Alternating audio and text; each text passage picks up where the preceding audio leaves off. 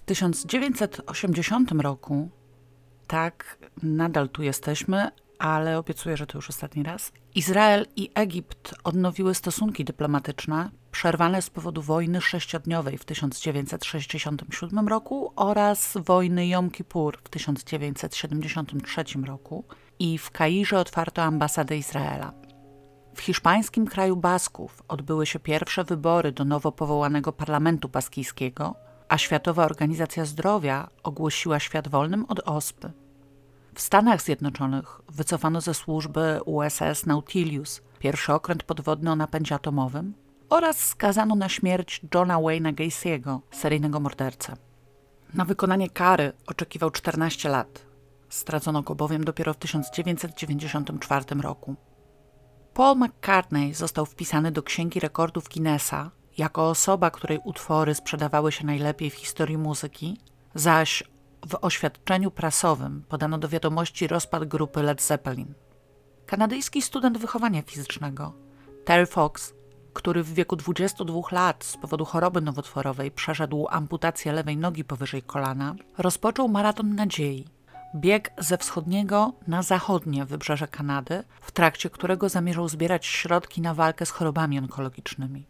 W okresie od 12 kwietnia do 1 września pokonał 5300 km, co daje średnio 42 km na dzień. Przez 4 miesiące codziennie pełen maraton. 1 września był zmuszony przerwać bieg z powodu pogarszającego się stanu zdrowia. Stwierdzono przerzuty nowotworu do płuc. Terry zmarł w 1981 roku, stając się bohaterem narodowym Kanady. W 1980 roku do portu w Gdyni po 344 dniach samotnej żeglugi na jachcie Dar Przemyśla, podczas których jako pierwszy Polak i trzeci człowiek w ogóle samotnie opłynął glob, nie zawijając do żadnego portu, powrócił Henryk Jaskuła. Sejm przyjął ustawę o godle, barwach i hymnie Polskiej Rzeczypospolitej Ludowej, a Główny Urząd Statystyczny ogłosił, że w 1979 roku średnia płaca wynosiła 5080 zł. Po 12 latach budowy otwarto stadion miejski w Poznaniu, gdzie w meczu inauguracyjnym Lech Poznań zremisował z motorem Lublin 1 do 1. Samolot Tu-134 Władysław Reymont, należący do polskich linii lotniczych LOT, w trakcie lądowania w porcie lotniczym Warszawa-Okęcie nie zdołał wyhamować, uderzył w wał ziemny, tracąc prawe skrzydło i stanął w płomieniach. Nikt nie zginął. Natomiast trzech uczniów sportowej szkoły podstawowej nr 12 w Kaliszu zginęło na górze Pilsko w Beskidzie Żywieckim po tym, jak 16-osobowa wycieczka szkolna, w której uczestniczyli, zabłądziła na skutek niekorzystnych warunków atmosferycznych, w tym nagłych opadów śniegu. 1 września 1980 roku 11-letnia Małgosia, uczennica piątej klasy, zamierzała wziąć udział w uroczystym rozpoczęciu roku szkolnego w swojej szkole podstawowej nr 122 przy ulicy Jesionowej w Łodzi. Aby zdążyć do szkoły na ósmą, wyszła z domu o godzinie 7.30 i poszła na skróty ścieżką wzdłuż torów kolejowych Łódź-Zgierz pewnym momencie ścieżka przecinała tory i wspinała się dalej, po wysokiej, gęsto zarośniętej skarpie, mocno nachylonej względem torów. Wchodząc na tą skarpę, Małgosia zobaczyła, że powyżej, na zboczu, siedzi jakiś młody mężczyzna. Kiedy ją zobaczył, wstał i zaczął schodzić w jej kierunku. Małgosia przestraszyła się i próbowała uciec, ale mężczyzna w kilku susach znalazł się tuż za nią i mocno złapał za kark. Powiedział, żeby się nie bała, ale skrajnie przerażona dziewczynka zaczęła krzyczeć. Napastnik drugą ręką złapał ją z przodu za gardło i zaczął ciągnąć w bok, w stronę krzaków, grożąc jednocześnie, że ją udusi. Kiedy dotarł do kępy krzaków, rzucił Małgosię na ziemię. Nie miała już siły krzyczeć, jedynie piszczała i pojękiwała. Mężczyzna kilkukrotnie potrząsnął ją za ramiona tak silnie, że uderzała głową o ziemię. Nie przestawała jęczeć, więc usiadł na jej nogach i zaczął ją dusić. Dopiero wtedy Małgosia straciła przytomność. Kiedy ją odzyskała, leżała na ziemi i była naga. Niezwykle przytomnie nie poruszyła się i nie wydała żadnego dźwięku, patrzyła tylko przez uchylone powieki. Mężczyzna stał obok, odwrócony do niej tyłem i próbował założyć na siebie sweter, który wcześniej z niej zdarł. O dziwo, udało mu się. Potem podniósł jej szkolną torbę i, nie oglądając się, ruszył w stronę ulicy Liściastej, wyrzucając z niej różne przedmioty. Na końcu wyrzucił też torbę. Jak się później okazało, zatrzymał sobie tylko portmonetkę Małgosi, w której dziewczynka miała 172 zł. Dopiero kiedy straciła napastnika z oczu, Małgosia podniosła się, pozbierała tyle swoich rzeczy, ile dała radę i o 8.45 wróciła do domu. Wujek zawiadomił jej matkę, a dopiero matka pogotowie ratunkowe i milicję obywatelską. Badanie lekarskie wykazało, że Małgosia została zgwałcona. Doznała też wstrząsu mózgu. Pomimo tego była w stanie podać rysopis sprawcy. Lat około 20, szczupły, ciemnowłosy, z małym wąsikiem. O godzinie 10.05 rozpoczęto oględziny miejsca napadu na Małgosię. Kierował nimi podporucznik Adam Antczak, późniejszy współautor bardzo dobrego Pitawala łódzkiego, z którego miałam przyjemność korzystać przy przygotowywaniu tej sprawy. Padała lekka mrzawka, temperatura powietrza wynosiła 16 stopni Celsjusza. W toku oględzin potwierdzono podany przez Małgosię przebieg zdarzenia oraz zabezpieczono pojedynczy dziecięcy sandałek i złożony na pół egzemplarz dziennika Głos Robotniczy z 20 sierpnia tego roku. Czynności dochodzeniowe i operacyjne w sprawie napadu na Małgosię trwały, kiedy w piątek, 5 września, o godzinie 19.15 w Teatrze Powszechnym rozpoczął się spektakl Colabrignon według Romana Rolanda. Jego gwiazdą, jak zresztą większości ówczesnych spektakli powszechnego, był pan Roman Kłosowski. Na spektaklu doskonale bawiły się dwie przyjaciółki Elżbieta W. i Agnieszka T. Obie pracowały w tym samym pokoju trzeciego referatu PZU przy ulicy Sienkiewicza 31, a bilety kupiły jeszcze w sierpniu od kolporterki, która przychodziła do niej do pracy. Elżbieta była absolwentką Wydziału Prawa Uniwersytetu Łódzkiego, miała 25 lat. Po spektaklu Agnieszka podwiozła ją swoim Fiatem 126P na skrzyżowanie Alei Politechniki i ulicy Obywatelskiej, skąd dalej pojechała do swojego mieszkania na Redkinie. Elżbieta zaś wsiadła w tramwaj linii 26, jadący w stronę Rudy Papianickiej. Około 22 wysiadła na skrzyżowaniu ulic Ludzkiej i Farnej i poszła dalej, skręcając w ulicę Saleniową, przy której mieszkała. Do domu jednak nie wróciła. Następnego dnia, w sobotę 6 września, około 8 rano, Jadwiga P. szła do sklepu właśnie ulicą Scaleniową. Na drodze zauważyła ślady wyglądające jak krew, więc zaczęła się rozglądać. Po sekundzie zauważyła, że z przydrożnych krzaków wystają nogi. Zwłoki Elżbiety, rozebrane do naga, leżały w odległości niecałych stu metrów od domu, w którym mieszkała. Zabójca ukrył je w krzakach. Pod zwłokami znajdowało się ubranie, jakie miała na sobie poprzedniego wieczora. Obok nich żelazny pręt długości 46 cm, na jednym końcu owinięty czerwoną szmatką, butelka po piwie i pasek od sukienki. Na palcach Elżbieta wciąż miała dwa złote pierścionki, nie znaleziono natomiast torebki, zegarka i złotego łańcuszka. Przyczyną śmierci Elżbiety były obrażenia mózgu. Otrzymała pięć uderzeń w głowę narzędziem tempokrawędzistym, prawdopodobnie znalezionym przy ciele prętem, na którym zabezpieczono ślady krwi. Przed śmiercią została zgwałcona. Do ataku na nią doszło na poboczu ulicy, skąd została zawleczona w krzaki po drugiej stronie. I to właśnie na ślad wleczenia i widoczną na nim krew natknęła się Jadwiga P. Jeśli pamiętacie jeszcze historię Stanisława Modzelewskiego, wampira z Gałkówka, to pewnie pamiętacie też, że przy linii tramwajów podmiejskich zabił swoją drugą ofiarę, Marię Kunkę. Linia Dożgowa i Tuszyna jeździła właśnie ulicą Rudzką, tak samo jak 26, którym Elżbieta wracała do domu w swój ostatni wieczór. Z kolei około dwóch kilometrów od miejsca zabójstwa Elżbiety, w pobliżu ulicy Wojewódzkiej, Modzelewski dokonał swojego pierwszego nieudanego napadu na Annę P., który przerwały strzały oddane przez kogoś w pobliskich zabudowaniach. Jeśli zaś historii wampira z Gałkówka nie znacie, zapraszam na odcinek pod tytułem Nie ma takiego miasta. Na miejsce zabójstwa Elżbiety sprowadzono psa tropiącego, Ligora, który podjął ślad i poprowadził za nim na ulicę Popioły, do domu numer 27. Przeszukano go i poddano szczegółowemu sprawdzeniu wszystkich mieszkańców, ale nie udało się znaleźć żadnego powiązania z zabójstwem. Ustalono jednak troje niezwykle ważnych świadków. Teresa H., wracając w piątek z pracy w zakładach przemysłu pasmanteryjnego Lenta, jechała tym samym 26 co Elżbieta i wysiadła na tym samym przystanku przy skrzyżowaniu Rudzkiej i Farnej. Ponieważ tylko one dwie tutaj wysiadały, doskonale widziała Elżbietę, zwłaszcza, że poszła za nią Rudzką i skręciła w Scaleniową.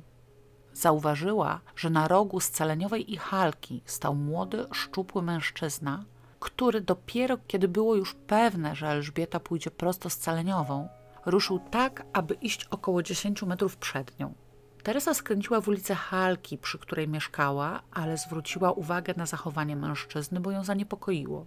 Uważała, że szedł wyjątkowo wolno, tak jakby chodziło mu tylko o to, żeby iść przed Elżbietą, a nie do jakiegoś konkretnego celu. Mąż Teresy, Stanisław H., w piątek miał pracować na nocną zmianę. Z domu przy ulicy Halki wyszedł o 20.35 i udał się na dobrze nam znany przystanek tramwajowy. Tyle tylko, że tym razem przy Rudzkiej i Scaleniowej. Trzeba wam bowiem wiedzieć, może i nie trzeba, ale wiecie, że lubię robić dygresję, że w Łodzi przez wiele lat obowiązywał dość oryginalny system nazewnictwa przystanków komunikacji miejskiej. Nazywano je bowiem tak, jak ulicę, przy której się znajdowały i jej pierwszą przecznicę w prawo za przystankiem. Tak więc ten sam przystanek tramwajowy w stronę Żgowa i Tuszyna nazywał się Rudzka Farna, w stronę Pabianickiej zaś Rudzka Scaleniowa. Jako, że system ten obowiązywał jeszcze po mojej przeprowadzce do Łodzi, choć mniej więcej wtedy zaczęto zmieniać nazwy na takie same w obu kierunkach, ale robiono to stopniowo. Na własnej skórze przekonałam się, jak doskonale utrudnia to poruszanie się po nieznanym mieście. A więc na przystanku Rudzka Scaleniowa około 20.35 5 września Stanisław zauważył siedzącego pod wiatą mniej więcej dwudziestoletniego mężczyznę, szczupłego i ciemnowłosego, mającego około 175 cm wzrostu, ubranego w zapinaną na zamek błyskawiczny kurtkę, ciemną koszulę i ciemne spodnie. Podobny rysopis mężczyzny, który poszedł za Elżbietą, podała Teresa. Kiedy Stanisław czekał obok wiaty na swój tramwaj, przez ulicę Rudzką w stronę przystanku przebiegły dwie kobiety. Na ich widok młody mężczyzna zerwał się i zaczął uciekać w stronę krzaków. Jedna z kobiet, tęga, tleniona blondynka, pobiegła za nim, krzycząc coś w rodzaju: Chociaż jesteś moim synem, to i tak zamelduję na milicji. Druga, zdyszana, usiadła w wiacie i powiedziała do Stanisława, że młody mężczyzna uciekł z zakładu poprawczego, do którego miał wrócić jeszcze w sierpniu, i matka osobiście odwiozła go na dworzec. Tymczasem on znów jest w Łodzi, ale w domu się nie pokazuje i dopiero ktoś znajomy doniósł matce, że go widział. Akurat kiedy kończyła mówić, nadjechał tramwaj i Stanisław pojechał do pracy. Ostatnim i najważniejszym świadkiem była Zofia W. Zaledwie dwudziestoletnia, rezolutna uczennica w piątek około 20.30, wracając ze szkoły, wysiadła na przystanku przy Rudzkiej i Farnej. Zobaczyła wtedy, że w jej stronę wolno idzie jakiś nieznany jej młody chłopak, trzymając w ręku podłużny przedmiot, który wzięła za parasol. Zofia powoli poszła w stronę ulicy Patriotycznej.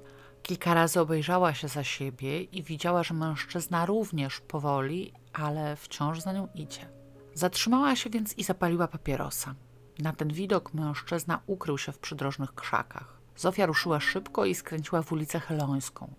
Oddalała się w ten sposób od domu, ale Helońska była bardzo dobrze oświetlona, w odróżnieniu od uliczek na jej zwykłej trasie. W pewnym momencie zobaczyła przed sobą cień drugiej osoby. Odwróciła się i zobaczyła tego samego ciemnowłosego mężczyznę z niewielkim wąsikiem, który wciąż trzymał w ręku długi przedmiot. Z bliska było widać, że to wcale nie parasol, tylko laska lub kij. Kiedy Zofia na niego spojrzała, schował ten przedmiot za sobą. Dziewczyna uśmiechnęła się i uprzejmie zapytała, dokąd nieznajomy się udaje i czy nie poszliby razem, bo tu pusto i nieprzyjemnie. Z wyraźną niepewnością bąknął, że on zaraz skręca. Zofia znała tą okolicę i wiedziała, że w pobliżu nie ma żadnych zabudowań mieszkalnych, żadnych bram, w których mógłby się schować. Przez kilkadziesiąt kroków szli razem, aż doszli do wejścia do kombinatu ogrodniczego. Zofia zapytała uprzejmie, czy mężczyzna tu skręca. On potwierdził i szybko ruszył w stronę tegoż wejścia. Zofia spokojnie wróciła do domu. Mając już taką ilość informacji o podejrzanym, którego dziwne zachowanie zwróciło uwagę świadków w miejscu zabójstwa Elżbiety i czasie bezpośrednio je poprzedzającym, śledczy zwrócili się do wszystkich jednostek milicji w Łodzi o wytypowanie osób, które mogą pasować do opisu podanego przez świadków. Sierżant sztabowy Czesław Marczuk z komendy dzielnicowej Łódź Górna nie miał żadnych wątpliwości. Opis podejrzanego o zabójstwo Elżbiety mógł pasować wyłącznie do zamieszkałego przy Zarzewskiej 16 osiemnastoletniego Krzysztofa Piotra Sołtysiaka. Był on młodzieńcem szczupłym, ciemnowłosym, noszącym mały wąsik.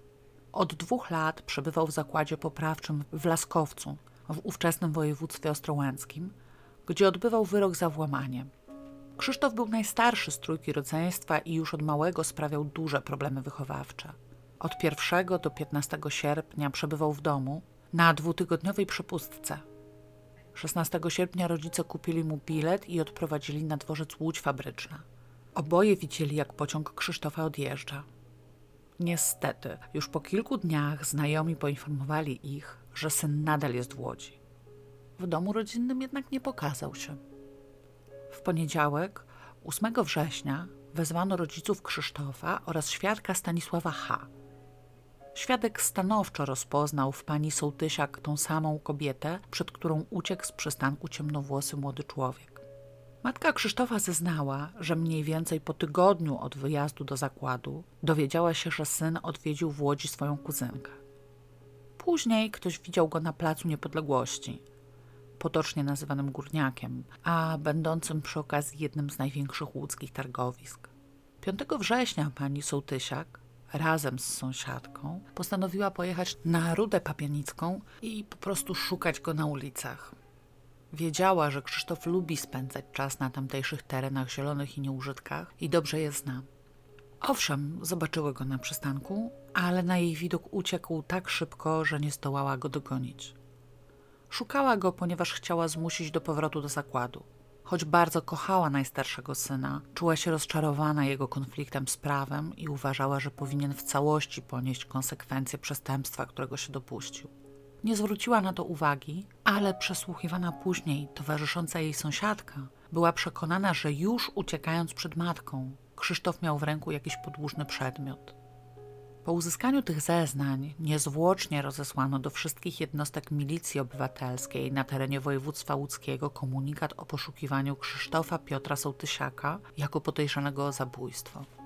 Tej samej nocy o 2.35 nad ranem 9 września Komenda Miejska Milicji Obywatelskiej w Zgierzu została zawiadomiona o zaginięciu ośmioletniej Anetki M. Zawiadomiała matka dziewczynki. Poinformowała ona, że córka poprzedniego dnia, to jest w poniedziałek około 12, wyszła do szkoły. Nieprawdopodobnym przypadkiem Anetka uczyła się w tej samej szkole podstawowej numer 122, co zgwałcona 1 września Małgosia. Do szkoły chodziła zwykle na piechotę, trasą liczącą około 3 kilometrów. Podobno znała ją bardzo dobrze, ale Ośmiolatka codziennie pokonująca samotnie 6 kilometrów po słabo zaludnionym terenie jednak nie wydaje mi się najlepszym pomysłem. 8 września nie pojawiła się w szkole, nie wróciła też do domu. Rodzice na własną rękę zorganizowali jej poszukiwania i dopiero kiedy te spełzły na niczym, zdecydowali się zawiadomić milicję. Z powodu późnej pory ustalono, że zorganizowane poszukiwania Anetki przez służby rozpoczną się następnego dnia. Rodzina jednak nie zaprzestała swoich i dlatego o godzinie 7.55 w komendzie miasta ponownie rozległ się dzwonek telefonu. Ojczym Anetki informował, że jego pasierbica została znaleziona w lasku w Zgierzu Chełmach, nieżywa i z zakrwawioną głową. Oględziny miejsca znalezienia zwłok Anetki w lasku pomiędzy ulicami Przepiórczą a Łagiewnicką rozpoczęły się o godzinie 9.15. Ponownie w składzie zespołu znalazł się podporucznik Antczak, a także lekarz medycyny sądowej dr Amelia Garbowska-Górska. Stwierdzono, że przyczyną zgonu były urazy głowy zadane narzędziem tempokrawędzistym. Zwłoki były do pasa nagie, przykryte suchymi gałęziami i świeżo zerwanymi roślinami. Na ich brzuchu widniało kilka podłużnych nacięć. Dziewczynka nie została zgwałcona. Wokół jej ciała leżały porozrzucane buty, majtki i tornister. Tym razem odnaleziono tylko jednego świadka. Ignacy J. zgłosił się do komendy miasta sam i zeznał, że w poniedziałek, idąc przez lasek, spotkał dziewczynkę, którą kojarzył z widzenia jako mieszkankę ulicy Porzeczkowej. Za nią biegł młody mężczyzna z ciemnym wąsikiem. Ignacy odniósł wrażenie, że ojciec goni córkę, więc nie przyjrzał się mężczyźnie. W zasadzie zapamiętał tylko wąsik ale wąsik wystarczył, żeby powiązać kolejny atak z wciąż ukrywającym się Krzysztofem Sołtysiakiem. Następnego dnia po znalezieniu zwłok Anetki, w środę 10 września, na posterunku milicji w Andrespolu matka złożyła zawiadomienie o zaginięciu 19-letniej Beaty J.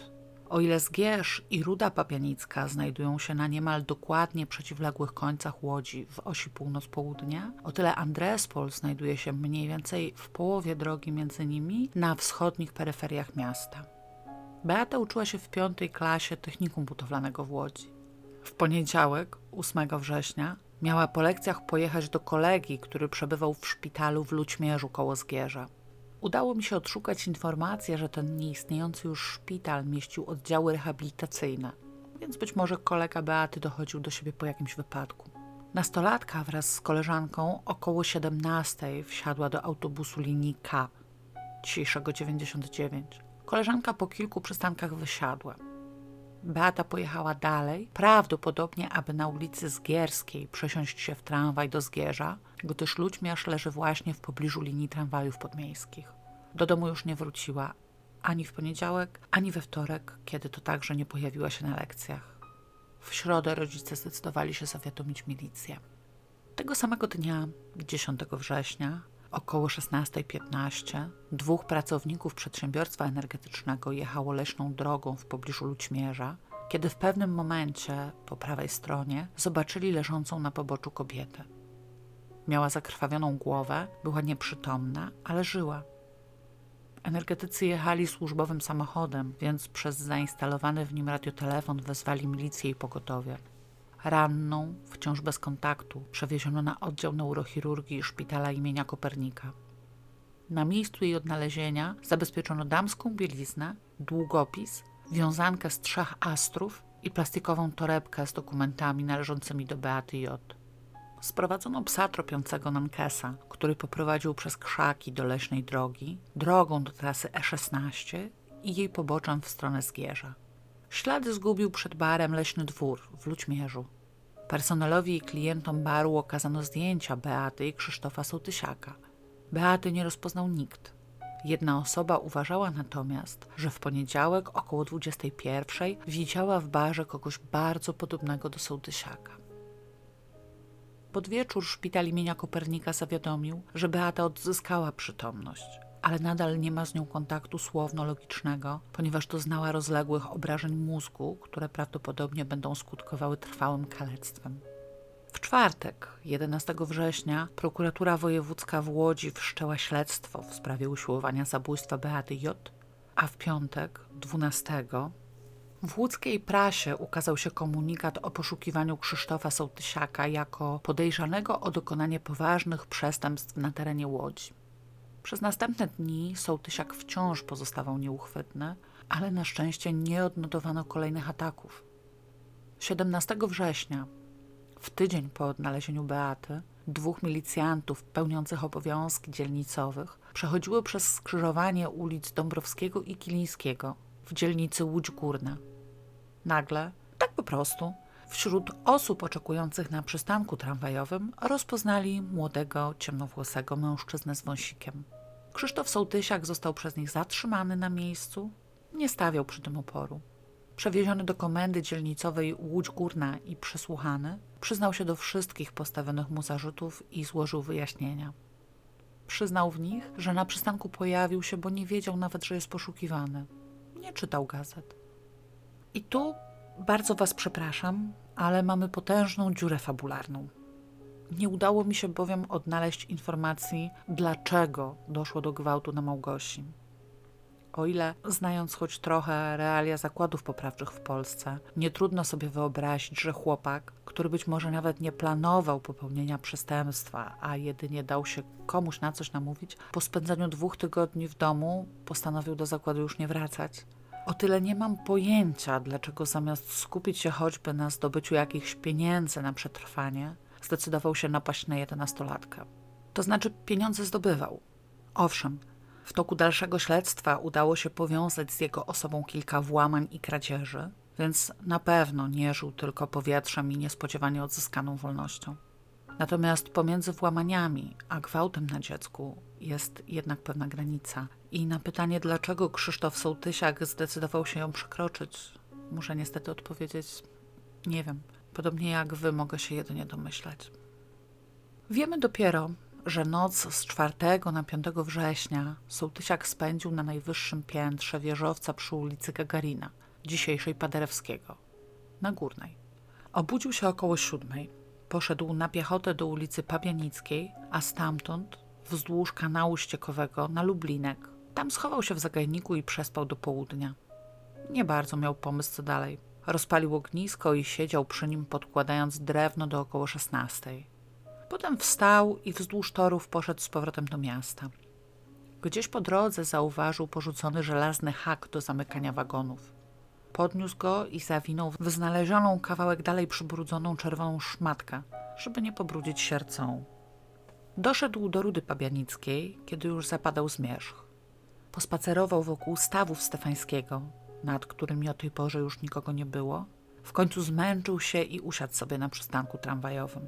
Nadjechał tramwaj i wysiadła z niego samotna, młoda dziewczyna. Poszła w kierunku farnej. Nie planując niczego konkretnego, ruszył za nią. Kiedy zatrzymała się i zapaliła papierosa, on też się zatrzymał. Potem poszli dalej. Kiedy odwróciła się i zapytała, czy idzie w tym samym kierunku, był tuż za nią i nie był zupełnie przygotowany na przejęcie przez nią inicjatywy. Zaskoczony poszedł dalej razem z nią, ale pod pierwszym nadarzającym się pretekstem skręcił w bramę, poczekał aż dziewczyna się oddali i wrócił na przystanek. Siedział tak sobie spokojnie, kiedy zobaczył biegnącą w jego stronę matkę. Przestraszył się awantury, chwycił hak i uciekł w ulicę Scaleniową. Wiedział, że jest ona słabo oświetlona i nie będzie miał problemów z ukryciem się. Słyszał, że matka coś za nim krzyczy, ale szybko poddała się i odeszła. Z miejsca swojego ukrycia widział kolejny nadjeżdżający tramwaj i idące od przystanku dwie kobiety. Obserwował je idąc wolno w ich kierunku. Jedna skręciła, ale druga szła prosto na niego. Kiedy go minęła, uderzył ją hakiem w tył głowy. Upadła na brzuch, ale od razu przekręciła się na plecy i zaczęła krzyczeć. Uderzył. Przestała. Uderzył jeszcze kilka razy. Chwycił kobietę za nadgarstki i zaciągnął pod ogrodzenie z siatki, gdzie było jeszcze ciemniej. Zdjął jej zegarek, wrócił na drogę, żeby pozbierać porozrzucane przez kobietę podczas upadku rzeczy. Przeniósł je pod siatkę, rozebrał kobietę do naga i zaczął gwałcić. Był pewien, że wtedy jeszcze żyła, ponieważ ciężko oddychała, jakby miała kłopoty z nabraniem powietrza. Być może dlatego, że leżał na niej, a być może dlatego, że krew z rozbitej głowy zalewała jej górne drogi oddechowe. Ale to sołtysiaka nie interesowało. Po wszystkim ubrał się i pozbierał rzeczy kobiety do foliowej torby, po czym wrócił na przystanek. Nie sprawdził, czy jego ofiara odzyskała przytomność. Już go nie interesowała. Mówiąc o zabójstwie Elżbiety, kilka razy zaznaczył, że chciał ją przede wszystkim obrabować. Chęć zgwałcenia przyszła dopiero, kiedy udało mu się pozbawić ją przytomności i wiedział, że nie będzie stawiała oporu. Z Rudy pojechał tramwajem na Plac Niepodległości. Stamtąd poszedł piechotą na ulicę Dąbrowskiego, gdzie schronił się na najwyższym piętrze jakiegoś wieżowca. Przejrzał zarabowane przedmioty, zostawił sobie 800 złotych i zegarek, resztę wyrzucił do zsypu. Następnego dnia rozmyślił się jednak co do zegarka i również go wyrzucił do stawu na ulicy Piotrkowskiej przy tak zwanej Białej Fabryce, dzisiejszym Centralnym Muzeum Włókiennictwa. Miał już środki na przeżycie kilku dni, więc spędził je chodząc bez celu po mieście i śpiąc po klatkach schodowych. Ósmego, w poniedziałek, zachciało mu się rano pojechać na drugi koniec miasta, na Helenówek. Szedł najpierw ulicą Zgierską, potem skręcił i bez celu chodził bocznymi uliczkami i polnymi dróżkami. Miał przy sobie teczkę, którą niósł w ręku i metalową kulę schowaną w dwóch skarpetach. Za pomocą tego gadżetu przyginał sobie gałęzie leszczyny, żeby zrywać z nich orzechy. Teczkę i kulę znalazł w sypie, w którym spędził ostatnią noc. Niestety znalazł tam również kuchenny nóż. W pewnym momencie zobaczył idącą ścieżką dziewczynkę i bez namysłu ruszył za nią. Była daleko przed nim, ale wyraźnie szła w kierunku niewielkiego lasku. Nie mógł stracić takiej okazji. Ruszył biegiem. Minął jakiegoś mężczyznę, nie zapamiętał go i tuż przed laskiem dogonił dziewczynkę. Uderzył ją kulą w głowę. Upadła na ziemię, gubiąc zarzucony na jedno ramię tornister. Krzyknęła, więc uderzył jeszcze raz. Za ręce wciągnął ją w głąb lasu. Obnażył dziewczynkę, ale zorientowawszy się, że ma do czynienia z dzieckiem, nie zgwałcił jej. Wyjął za to nóż i rozciął jej skórę na brzuchu. Następnie przeciągnął ją w krzaki i przykrył gałęziami. Przejrzał zawartość tornistra dziewczynki, ale nie znalazł tam nic interesującego. Wyrzucił go więc i ruszył w stronę przystanku tramwajowego na Zgierskiej. Nie sprawdził, czy dziewczynka żyje. Jako pierwszy przyjechał tramwaj linii 45, którym sołtysiak pojechał aż na krańcówkę w Zgierzu. Pokręcił się tam przez jakiś czas i wsiadł w powrotny tramwaj. Wysiadł w Lućmierzu, koło baru Leśny Dwór, bo skłodniał. Zauważył dziewczynę idącą w stronę lasu i postanowił ją zgwałcić. Poszedł za nią w odległości około 20 metrów, starając się pozostać niezauważonym. Przygotował sobie kulę, podbiegł, zamachnął się i uderzył dziewczynę w tył głowy. Ta odwróciła się i zaczęła wołać o pomoc. Uderzył ją ponownie, tym razem od przodu, ale wciąż krzyczała. Uderzył więc po raz trzeci. Upadła, przestała krzyczeć, ale wciąż się poruszała. Złapał ją za ręce i zawlókł do lasu, a potem wrócił po plastikową torbę, którą niosła. Kiedy powrócił z torbą do dziewczyny, rozebrał ją do naga i zgwałcił. Zabrał jej 500 zł, 38 centów amerykańskich w bonach PKO i elektroniczny zegarek. Odchodząc, przewrócił na dziewczynę uschnięte drzewko iglaste. Nie sprawdził, czy żyje. Zakrwawione ręce wytarło trawę. Wrócił do baru Leśny Dwór, ale jego kuchnia była już zamknięta, a na barze była tylko ciepła Pepsi-Cola. Wypił i około 17 wrócił tramwajem do Łodzi. Powłóczył się jeszcze po mieście, a późnym wieczorem za ukradzione Beacie pieniądze kupił na dworcu kaliskim bilet i pojechał do Gdyni. Spędził tam trzy lub cztery dni. Wrócił, kiedy skończyły mu się pieniądze. Znów chodził bez celu po mieście, ale ani nie szukał okazji do kolejnego napadu, ani sama mu się nie napatoczyła. Zegarek Beaty nosił tak długo, dopóki nie uszkodził go przechodząc przez ogrodzenie w parku śródliska i nie wyrzucił do parkowego śmietnika. Krzysztofa Sołtysiaka skierowano na obserwację sądowo-psychiatryczną, która trwała około roku. W jej wyniku biegli stwierdzili innymi Badany był w dobrym i żywym kontakcie z otoczeniem. Chętnie przebywał wśród innych pacjentów, kontaktował się z nimi i uczestniczył w życiu oddziału. Przebywał na świetlicy, oglądał programy w telewizji, pomagał innym pacjentom w robotach ręcznych i zajęciach zespołowych. Jadał i sypiał dobrze. Nastrój w trakcie całego pobytu prezentował wyrównany. W trakcie badań nie ujawniono patologicznych wahań nastroju lub patologicznego jego obniżenia. Nie stwierdzono zaburzeń toku myślenia ani wypowiedzi sugerujących doznania urojeniowe lub omamowe. Zachowaniem swoim nie stwarzał problemów porządkowych. W związku z dokonanymi trzema zgwałceniami, do których się przyznał, Krzysztof Sołtysiak przeszedł też badanie seksuologiczne. Opiniującym, jak w większości spraw w centralnej Polsce w latach 80., był dr Zbigniew Lew Starowicz, zresztą absolwent Wojskowej Akademii Medycznej w Łodzi. Stwierdził on u badanego osobowość nieprawidłową oraz patologiczną formację psychoseksualną w postaci sadyzmu seksualnego. a także brak ograniczeń zdolności rozumienia znaczenia swoich czynów i kierowania swoim postępowaniem, czyli poczytalność. 20 kwietnia 1982 roku Sąd Wojewódzki w Łodzi uznał Krzysztofa Sołtysiaka winnym popełnionych w okresie od 17 sierpnia do 12 września 1980 roku siedmiu włamań, czterech kradzieży, dwóch zabójstw, jednego usiłowania zabójstwa oraz trzech zgwałceń i wymierzył mu za nie karę 42 lat bezwzględnego pozbawienia wolności oraz dwukrotną karę śmierci. Jako karę łączną? Karę śmierci i pozbawienie praw publicznych na zawsze. Sąd Najwyższy uwzględnił rewizję adwokatów skazanego i skierował sprawę do ponownego rozpoznania. 31 stycznia 1983 roku ten sam Sąd Wojewódzki w Łodzi w trzecim Wydziale Karnym podtrzymał wcześniejsze rozstrzygnięcie. Rada Państwa nie skorzystała z prawa łaski. Wyrok przez powieszenie wykonano 11 października 1983 roku w areszcie śledczym w Łodzi шо улица Смутной.